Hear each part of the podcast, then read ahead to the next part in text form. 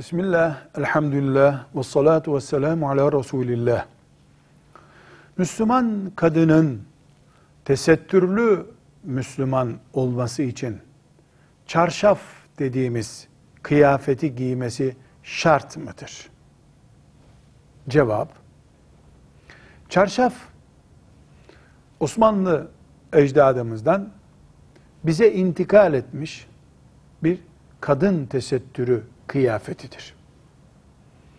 Eğer Osmanlı'dan intikal eden çarşaf söz konusu ise muhteşem bir kadın kıyafetidir.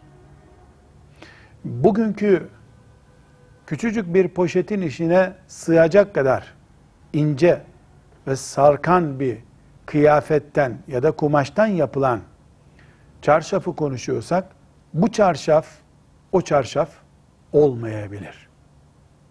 Yani çarşafın ismi var, kendisi modernize edilmiş ve rüzgarda, hafif harekette bedenin ayrıntılarını ortaya çıkarıyorsa, bilhassa iç kıyafetler fazla önemsenmediği için sadece çarşaf bir tül gibi kadının üzerine alınıp sokağa çıkıldığında rüzgar ve kol hareketleri, yürüyüş, çarşafın tesettürü yerine getirmediğini söylettiriyorsa bize, çarşaf en mükemmel kıyafettir demeyiz. Değil şart olması yerini bulmuyor da diyebiliriz.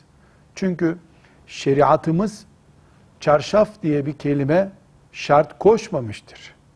Tesettür yani gözlerden korunmuşluk şart koşmuştur.